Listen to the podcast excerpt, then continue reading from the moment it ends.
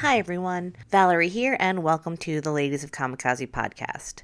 This month, I was lucky enough to interview LadiesCon 2017 and 2018 guest Kristen Gudsnuk.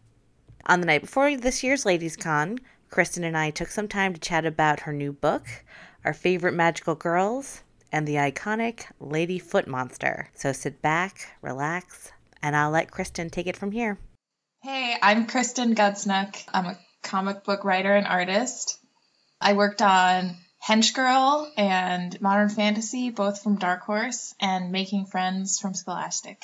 And you're also a guest this year at Ladies Con. So thanks for making time for us on Ladies Con Eve 2018. My pleasure. I'm very excited for Ladies Con. It's going to be your second year joining us.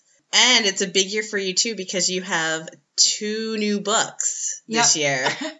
and I want to take an opportunity to sort of talk about those because we at Ladies of Kamikaze are such big fans of yours.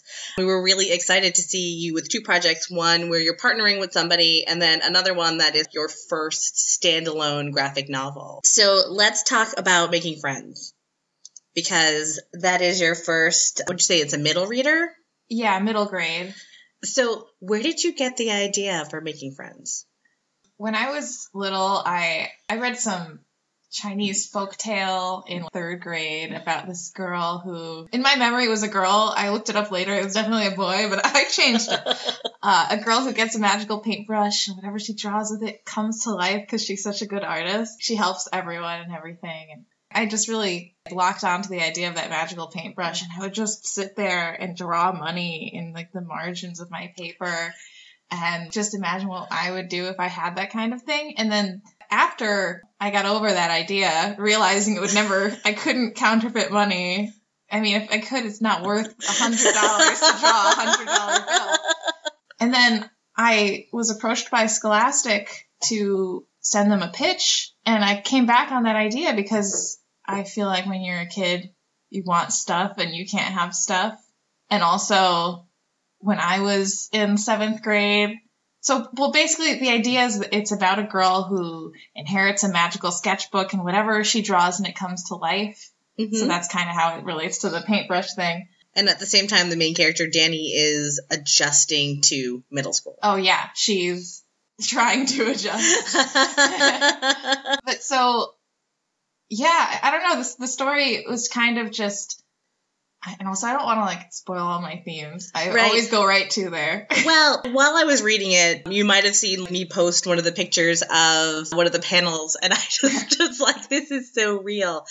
I think that the wish fulfillment need goes really well with that sort of transition part of your life when you're going from grade or grammar school to junior high, Yeah, right? It's when you need the wish fulfillment to happen because Exactly. everything else is going wrong. Right, exactly, because it's that horrible in between time for a lot of people, right? And you're starting to learn about who you are. You just really want to fit in with the other kids. You want to be cool and you want to know where your place is in life.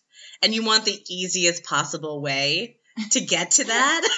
yeah, definitely. I mean, most seventh graders aren't necessarily looking for real growth. They just want the quick fix to be popular. And I think that's where I really related to the main character because I was like, if I had an easy out like that, I think I would have not only done a lot of what she did, but I probably even would have made those bad decisions that she makes. You always see things where characters are given this great opportunity to be terrible and then they don't use it. And I just am always like, man, in real life, I don't know if I would have that kind of moral courage or whatever. I I think that in a way, certain parts of the book are almost like a metaphor for creating.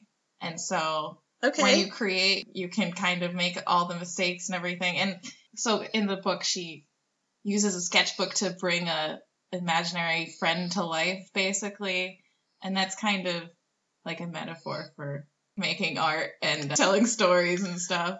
Prince Neptune might possibly be my favorite thing that I've read this year for a whole bunch of reasons. So, like Hench Girl, this book again shows a lot of influence of the sort of magical girl genre. Mhm. And we've talked about this previously on the podcast when we had Mildred Louis and we were talking about her Agents of the Realm series. I know she's amazing. But with you, what's so enjoyable about it is that you also do the whole thing where your character is flawed, right? And they think that becoming a magical girl is going to make everything better. but it doesn't because surprise surprise like saving the world is really hard work and the sort of dramas in our heads that are really romantic when we're young and we don't know any better seem really great and then when you have to deal with them in real life and you realize oh like having a boy who's totally obsessed with me and thinks i'm pretty and perfect and wonderful might not always work out the way Yeah. i think it's gonna in my head not all tortured boys are Darien like oh, definitely. I think part of the reason I made him just a floaty head was because a part of maturity and adolescence is like being attracted to others. And so I had to be just ahead because she was not ready for that other any of the other stuff. oh my gosh, I didn't guess. Here I was just like, I mean, for me, I read it as, oh, Kristen's so hilarious. Like, No, it's just no. a head because she just drew his head. as soon as I started writing it, because But you know, at one part he does acquire a body. yeah. And I was just like, man, now he's such a threat to her. I have to cool this down. Yeah, and that's actually a really good point. Is I think had were he not this sort of hilarious, angst-filled floating head, it creates a level of safety, and I think that that is part of the appeal of characters like him. Like when you're reading it, Uh huh. when you're reading these manga books and the magical girls, there's usually some guy involved. And, you know, it's really exciting and romantic to like read about these tortured characters because they're not threatening. Yeah, exactly. Do you know what I mean? Because it's like, sure, they're a threat in the book, but they're really not going to be yeah, a threat you to you. dip your toe in the in the scary boys. so you get to be like, oh, yes, he's so tortured and wonderful. And then, yeah, oops. Because who doesn't like drama when you're when you're young? Let's Oh. be honest. Yeah. So the magical girl stuff that you use is it because you personally just really love the magical girl genre or is it because you just keep liking to use it because there's a certain kind of theme or message that you want to use well, two for two. My two books that I wrote both have magical girl extreme subplots. I have to like in fact I should try not to put magical girls into everything that I write, but I just really love them. It's like the female power fantasy one. Yes. Superpowers are awesome. hmm I think for me, and I don't know, maybe I'm reading too much into it, is that the other part of the magical girl trope that I really enjoy is that they're often team based. hmm Definitely, yeah. Right? That's not something that I remember seeing a lot of until I started getting into Magic Knights Rayearth. Like, you know, uh, it was a Magic Knights Rayearth. Like, I used to love that one too. And like Sailor Moon.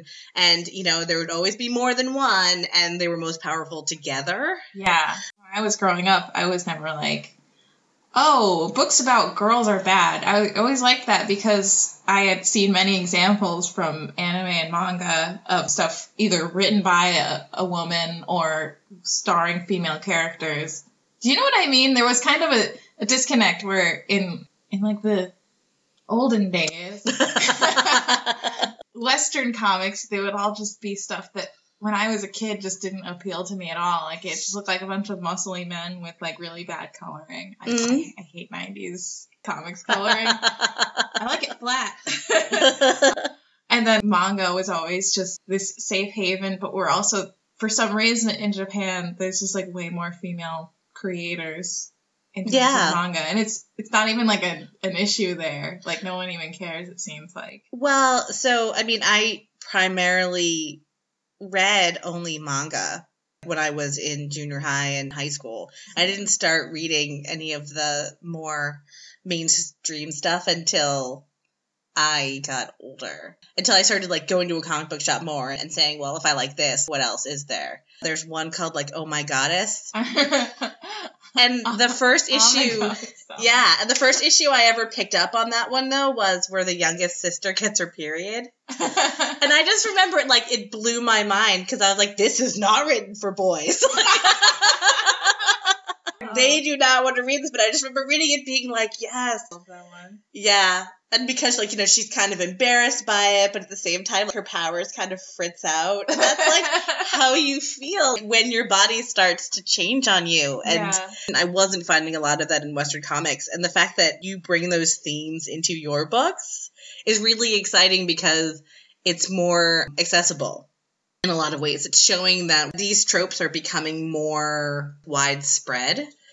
And that's really exciting. But it also makes it more accessible because it's really easy to get a copy of Hench Girl. I think a lot of times more than some of these other more obscure things that people haven't even heard of anymore Yeah. that I was reading. now, just out of curiosity, is Sailor Moon like your number one? Magical Favorite? Girl show. It's tough because, well, Sailor Moon was like the OG. I made a, my own Sailor Scout. She wasn't Sailor Earth. I took some random planet and, or like, no, not planet, like some star system. I don't remember what it was. My internet handle for years was Sailor Val. Like, You're like Sailor V. yeah, Sailor exactly. Val. I'm the other Why not? V. That's right. I also So like obsessed. Madoka Magica a lot.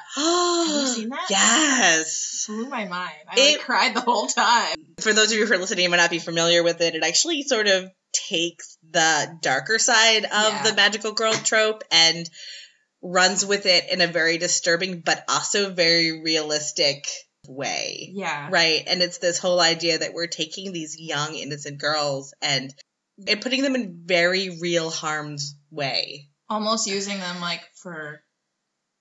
No, I won't say. it. Yeah, we don't want to spoil it for you. I did write an article about it for our blog.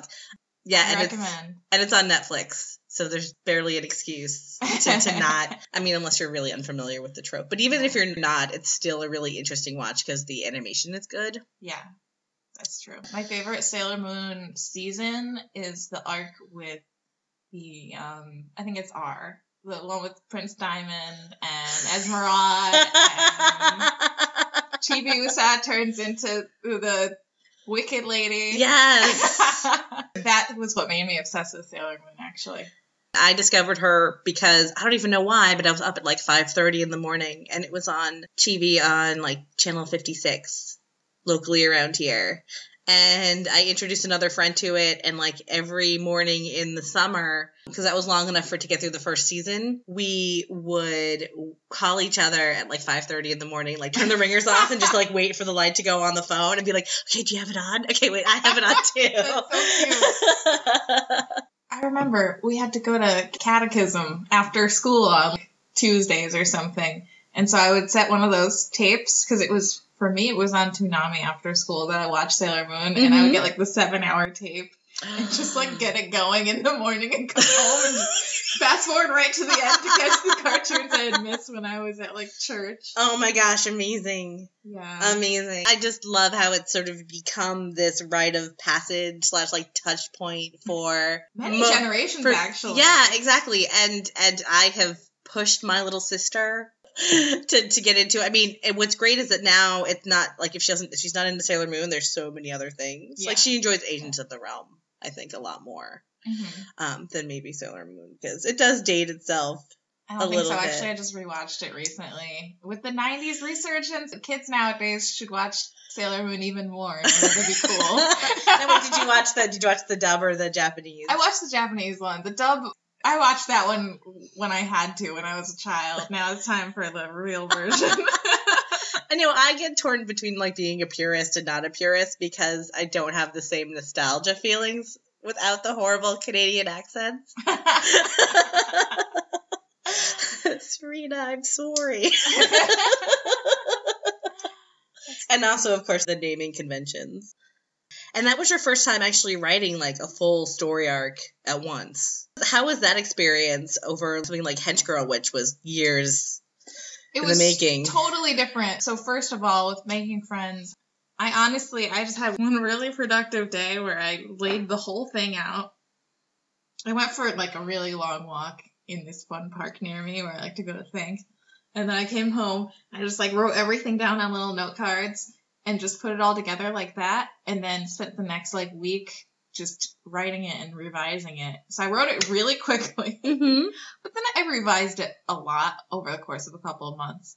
But with Hench Girl, so I was doing it as a webcomic. Mm-hmm. So I was only doing a couple pages a week. So it was more of like a slow, steady grind over the course of many years while I was working at like a desk job. Now, had you already had the storyline for Hench Girl set? No, I didn't know what I was doing with Hench Girl. Actually. I mean, it figured itself out, and I was definitely trying my best at the time. Uh huh. I'm very proud of how it came out, but I thought I was going to do a one issue comic. You know, first I thought I was going to do like a three page comic about a road eating people and a hench girl being like, these mean streets eat you up and spit you out. And then I was like, who is this character? I want to get to know her. oh my gosh! I did you ever make that little one? That was like page three of hench girl. So then I just made the rest of it around it. Oh And my I just, gosh! I was kept trying to keep it small because I know everyone says keep your first works shorter so that you can move on to other things, but I kept having ideas and I didn't really want to let go of that world yet, so it turned into an 11 issue whole thing. I still don't want to let go. I still hope that you're gonna write a sequel I have an idea. because it's set up I did in a way that you could. I'm just saying. I always leave I always leave it open so that I can hop back in. I don't always do it. that little thing that you just said too about the these streets eat you up alive like that's what i also find really endearing about your work is their sense of humor Oh, thank you. i always tell people i'm like if you ever read anything that kristen has drawn make sure that you're looking at the background yeah, do it because I put all this work into it's I'm writing tiny things. it's so it's so Like, look, great there's one panel where you see a book. I wrote an entire page of words to go in a book. yeah it says criminals don't plan around your schedule it's true. it's true but like just little things like things that are written on mugs and background posters and even like store signs are hilarious and so wonderful you remember those paintings that were like an overhead shot of like a farm and no, like a city, a town, and then there's like little tiny houses, and it's like an Americana style of painting. okay And you see everyone in an entire town. yes You know what I'm talking? That's artisanal. Yeah, yeah, yeah, I was really, really into those when I was like a little child because you could see every person in the town and see what they're doing. Even if it's not a joke, I like there being little tiny details so that it feels like it's reality. And it's just another really wonderful place for you to display your sense of humor. Also, and some of the puns are so great. I'm going to actually use this as a weird segue to talk about modern fantasy because you're drawing that and it's written by Rafer Roberts. yeah. And that must be another new experience for you. It's because with Hench Girl and with Making Friends, you were the author. So Uh-huh. how is it now working with somebody else who's sort of creatively driving the bus in some ways? it's great. It's really great. With Hench Girl and even with Making Friends. I mean, with Making Friends, I had an editor. When I work on my own things, you're kind of like you're alone in the decision making process. So sometimes you just have to be like, I hope this is right. I hope people will like this. But having a collaborator who's working so closely on it, I mean, he wrote it. So honestly, okay. It's it you just have like another person to just like spitball ideas off of and to just figure things out with. And Rafer is a really great writer, so any questions I had, he would help me out. Versus with my own stuff, I have to figure it out on my own. And it's really good that having two different minds working on something, you get such different things. so does he send you like a script? Yeah, he sends me a script and I read through it. We all kind of throw out like ideas and stuff, like in terms of notes, usually not a lot. And then I do layouts and then we do a tweak again. Usually Rafer likes to move his dialogue around and stuff. I always do that too with my own stuff. I'm revising the words at like the 11th hour Uh, yeah, and then I just kind of draw it and send him pictures of it while I'm working on it, and I'll be like, "Hey, what's a funny thing to write on this deli sign?" And he'll be like, "Here you go. Here's a funny gag." And I'm like, "Thanks." so who he thought of a lot of them. so who came up with Lady Foot Monster? oh, that's, that was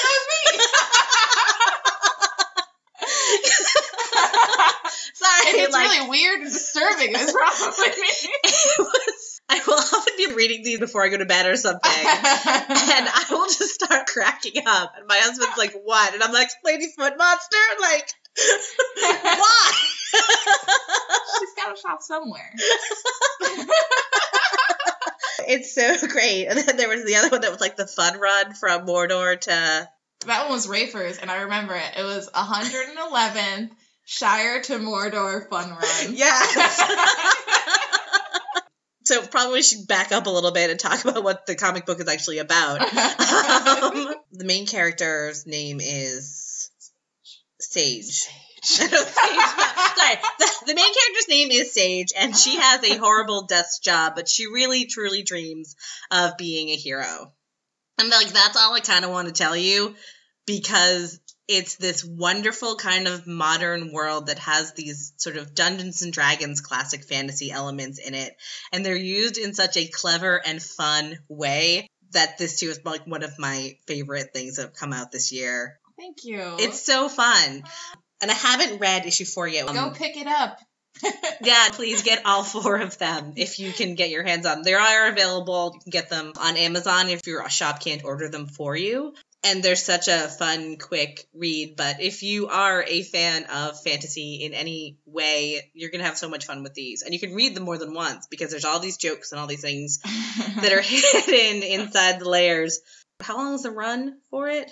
This is the last issue, so it's four issues. So it's going to actually have a full arc yeah. at four? Oh my gosh, I'm so excited.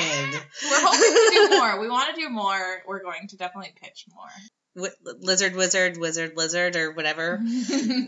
The design of him is also so fun. I Oh, just really like the way he's drawn. oh, He's I so love cute. drawing him. Actually, I, you want to have things figured out when you start drawing a comic, but Mhm. obviously, as you do it, you kind of get the person's character.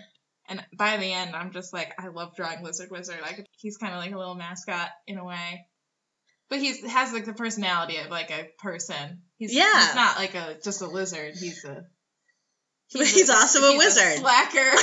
yeah, he's a wizard. He's a wizard who's a wizard. Yeah, but yeah, he's cute. also a slacker. Was there anything challenging that you find about partnering with someone or about modern fantasy in general? Because it is a slightly different kind of style from your other books where you're drawing a lot more human characters. Mhm. And modern fantasy gives you an opportunity to draw things that are very clearly not human. Yeah, That's actually been the most fun part. In some ways, it's easier to draw crazy monsters than it is to draw like just a normal person. you know? Really? Like, because it's like one is like you just get to go all crazy and do whatever you want, Mhm. and nothing is wrong as long as you make it look okay. But with a person, you're like, that's wrong. That's too many arms. With a monster, you're like, no one can tell me that's too many arms. And I, I find a lot of freedom in that. That's an amazing point. It's true. No one can tell me that that monster has too many arms. no one can tell me that Lady Foot monster. Yeah, she is how she is meant to be. What lady foot monster are you going to compare her to? It's None. true. now I'm hoping that like everybody's gonna go back and be like, "Where is this mentioned? Where is she?" It's like better than Where's Waldo. Find her because she's worth it. so, what other projects do you have coming up that you're allowed to tell us about? Actually, I am allowed to talk about book two of Making Friends. Um, yeah, cat's out of the bag. Here's my official announcement. They I was like, I emailed them. I was like, can I talk about this? They said yes. All right. Um, Tell everyone tomorrow at the con. I will. I will tell people. Making Friends Book Two is something that I'm currently all in on, working on that. Once I'm done with that, I have to figure out some career stuff, like what to do next. But the thing about making an entire graphic novel in like less than a year is that you don't have a lot of time to do all the other things that you're supposed All the other creative Yeah. things. so I'm like trying not to have new ideas Mhm. right now because I don't have time, but I've been just like writing down scraps of ideas on like post-it notes and I have a couple that are like it's like they're all, on the back burner, just like slowly bubbling. So I went to a conference slash training a while back. They were talking about engagement of like the work that you do and like how happy you are doing it. And this gentleman was talking about how the company takes one day a year where they tell their employees, you know what, whatever you had planned and whatever we told you to do today, ignore that. We want you to spend today doing the one thing related to your work that you've been wanting to do, dying to do, dreaming of doing, wanting to brainstorm about, and that's what you're going to do today. And everything else gets to go on the back burner. Mm. So, what is the thing that you're going to do? So, Kristen, if someone came to you and said that, draw whatever you want, do whatever you want, like don't worry about your deadlines, don't worry about all these other things that you're working on, what would you do that day? I honestly, I guess I have a pretty charmed life because I would.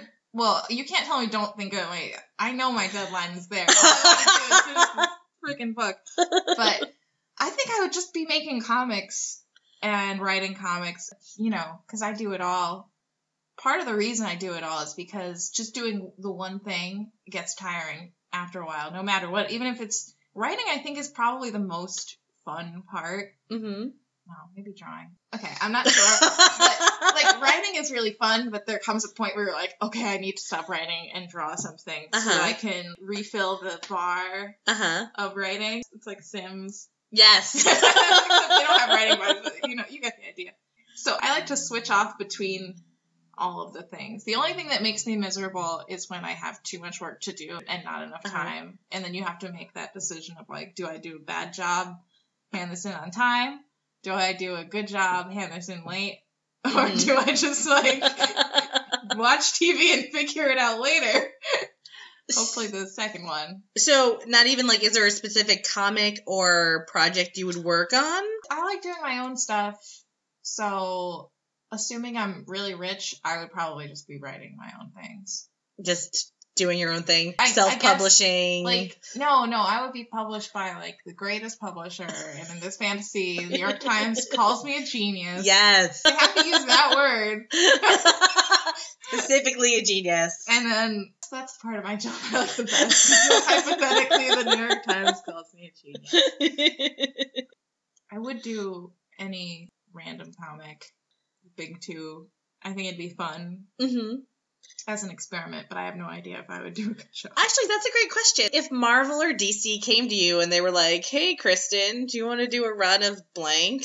I would say yeah to whatever it was, and I have That to research it. Is there anything that you would? I guess a great example is what if you had your chance for a Squirrel Girl, Okay, right? yeah, that kind of thing. I yeah, would, like would just kill it at it. But see, in that case, I would want to be given either a dusty old property that no one knows about, or get to make up my own thing, and then I Mhm. would make my own squirrel girl, chipmunk lady. Chipmunk Lady. It's true though, because I think in some cases the more modern characters can be a little too sacred.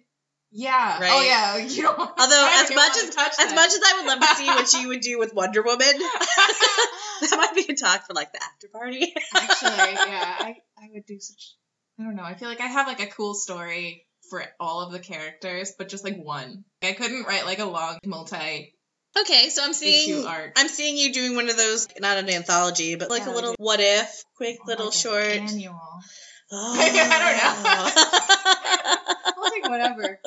but there's no specific. I could list a million characters that I think I would like to see you. Yeah. Well, I Try guess I would love to do something with various X Men, Mm-hmm. especially like the main X Men. But I don't think that's ever gonna. I don't know. You never know. You never know. Nowadays, you never know. Yeah. Hire me. right. I can be reached at my website. Yes. Let's talk about your sort of history with drawing and your background. Sure. Yeah. So, did you start writing and drawing when you were young? Can you want to talk about your progression a little bit? yeah. So I always wrote just for fun. I would always just make up random places, like worlds, Mm-hmm. world building. I did a lot of that and like re- drawing maps.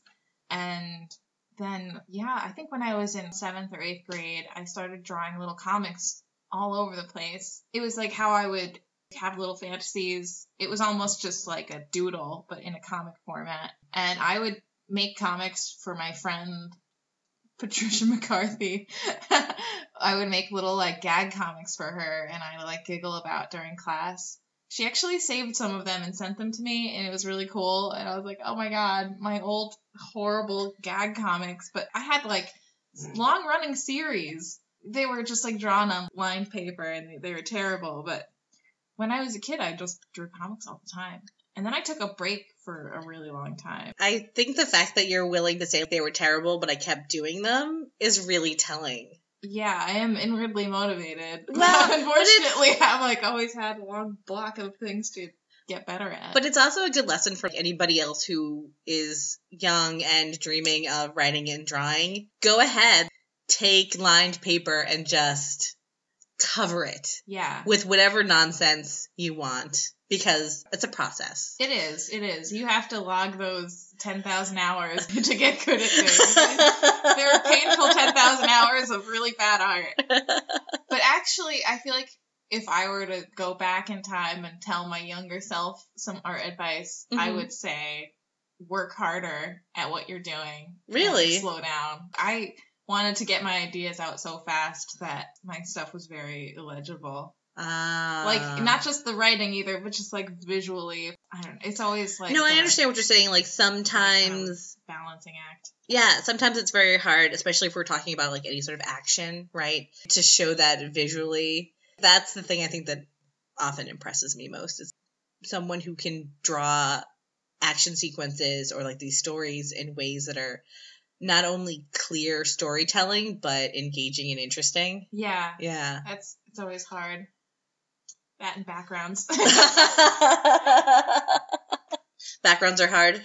yeah, definitely very hard. I don't know if I had my way, I would just have your characters walk around in places where there's like billboards and like bulletin boards all the time just to force you to. In making Friends Book 2, I'm drawing these giant bookshelves, and I'm just like, man, I'm running out of books that I know of that I can make parody titles. oh, that makes me so excited. You're talking to the girl who, when I went to Disney World, there is a restaurant. It's called the Skipper Canteen, and it's based on the Jungle Cruise. In the restaurant, everyone, there's a bookshelf, Oh. and every single one of those books is labeled with some hilarious, terrible pun. I was there taking pictures of all of them. Oh my god. I should and get reference. so I actually am very pro this. So when you were younger, you were drawing and writing everything. Yeah. And then when I went to college, by that point, I had kind of given up on the idea of doing comics, So what did you go to school for? not for art. I went to George Washington University and I studied English literature and Spanish literature. Okay. Double major with minor in painting. I would take an art class every semester, Mhm. and by the end, I just had that minor. But actually, when I was in college, at one point, I actually got really bad grades that year because sophomore year of college, I started a webcomic. Oh, did you? Yeah. This was also bad, but by this point, I had at least gotten a little bit better at art where people could read what I was doing. Where's Yeah. that webcomic now? It's still online. Is it It's really? called Misfit Assassin. Everyone. It's exactly what it sounds like. No one, no one. You don't have to read it. Only reason to read it is to feel better about if you think that you're bad at comics. Because I have had books published, and I also made that comic. Yeah, well, it shows what you've learned and how you've grown. Exactly. exactly. I got really, really so obsessed with it. I remember that spring break of that year. Every other spring break, I can remember everything that happened. Because it was like, oh, having fun with my friends or doing something. And in that Mhm. case, it was just a blank because the whole time I was just drawing comics, but I was like the happiest ever. Really? Yeah, I. I just remember taking that entire week just to sit at home and just draw comics. Okay. Yeah. So then you graduated with your two majors and one minor. Yeah, and a scrapped web comic because at that point, then I got a boyfriend and it was like, oh, I don't need to make a comic that's all about me wanting a boyfriend anymore. It was like it was about this girl who was clearly me, except she had like a pet snake and she was did martial arts and stuff. it sounds cool when you describe it.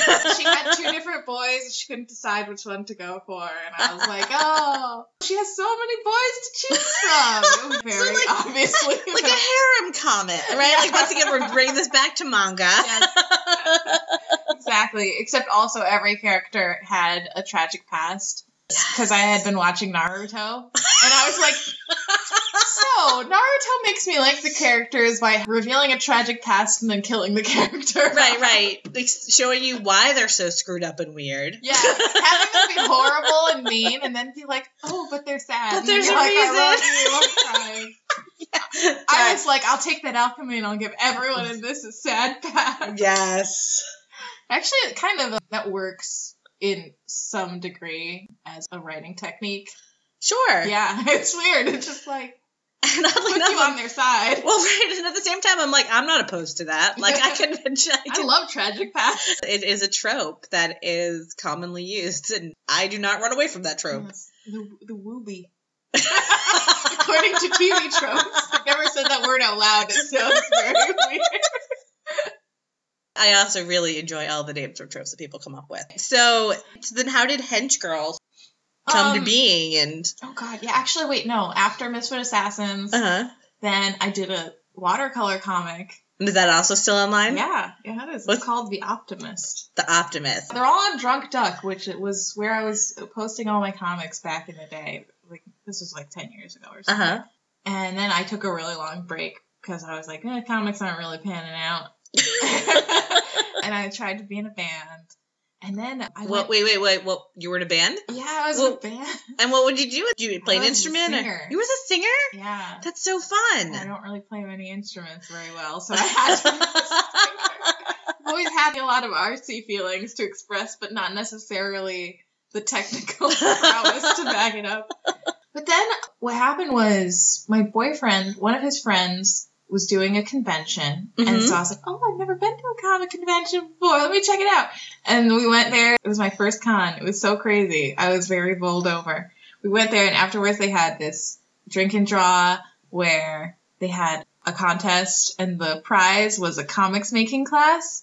Really? And I won the prize, and I was like, I have to make a comic now so I can take this class. And that's how I came up with Hench Girl. That's that amazing. That's so great. I know, it's really, there's always these weird moments where you're like, if they hadn't given me that prize, I would not have gotten into comics because the class taught me what paper to use and like how to draw comics. Where was this class? New York Art Students League. Oh. Yeah, it was actually a really good class, and anyone who's in the New York area listening to this, check out their comics class because that's how I definitely learned how to make comics. That's so interesting. So then you just decided to put it online because you were making it.